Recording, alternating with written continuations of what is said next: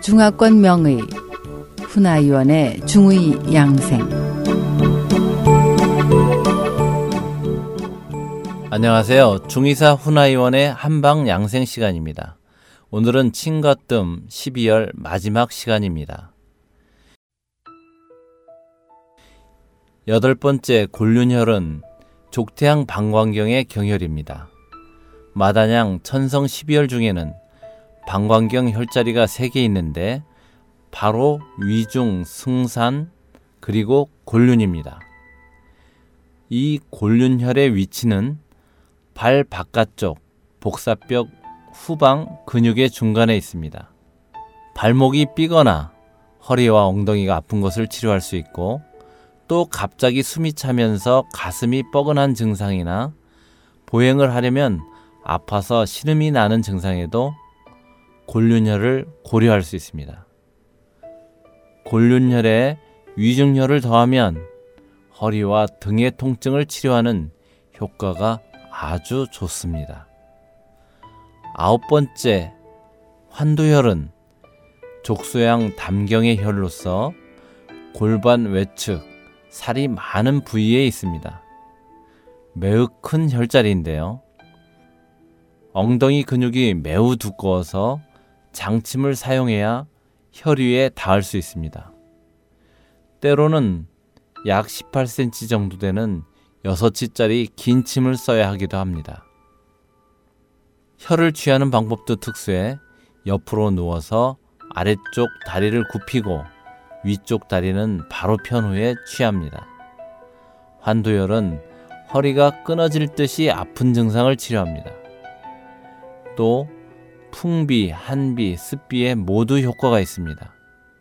이 외에도 사타구니부터 장단지에 이르는 다리의 통증, 몸을 돌릴 때 무겁고 아픈 증상에도 효과가 있습니다. 열 번째, 양릉천은 족소양 담경의 합혈입니다. 무릎 아래에는 경골과 비골 이 두 개의 뼈가 있는데 앞쪽에 있는 큰 뼈가 경골이고 뒤쪽에 있는 작은 뼈가 비골입니다. 중의학에서는 비골을 보골이라고도 하죠. 무릎 아래의 바깥쪽에 비골이 툭 붉어져 나온 곳이 있는데 그 아래에 들어간 곳이 바로 양릉천입니다.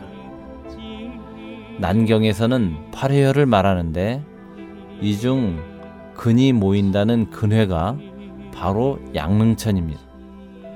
근회라는 명칭에서 알 수 있다시피 이 혈은 근육이나 힘줄인 건뇌 질환의 효과가 아주 좋습니다.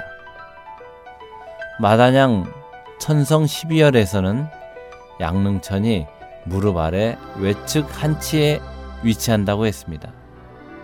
또 무릎이 붓거나 뻣뻣하면서 감각이 떨어지고 시린 증상, 발을 들어 올리지 못하는 증상에도 침을 8푼 정도 찌르면 효과가 있으니 아주 신묘한 혈자리죠. 또 발목이나 무릎을 접지르거나 다리를 삐끗했어도 모두 근회인 양릉천으로 치료할 수 있습니다. 열한 번째 통리혈은 수소음 심경의 낙혈이며 손목에서 한치 위에 있습니다. 다시 말해서 신문혈에서 한 치 떨어진 곳에 있죠. 이 혈은 소리를 내고 싶어도 내지 못하거나 가슴이 답답하고 두근거리는 정신질환을 치료할 수 있습니다. 환자의 체질은 실한데 오히려 사지가 무겁고 머리나 뺨까지 붉은 정확이거나 혹은 환자가 허하여 음식을 먹을 수 없고 갑자기 말을 할 수 없거나 안색에 광택이 없을 때도 이 혈에 침을 놓습니다. 마지막인 열두 번째 열결혈은 수태음 폐경의 낙혈입니다. 식지를 손목이로 굽힐 때 요골 주변에 닿는 부분이 이 혈의 위치입니다. 열결은 편두통과 전신 마비에 자침할 수 있고 가래가 심하거나 이를 가는 증상에도 보살을 적절히 가하면 좋은 효과가 있습니다. 사총혈가에서는 두항심 열결이라 하여 머리와 뒷목의 질환에 모두 이 혈을 사용할 수 있다고 했습니다.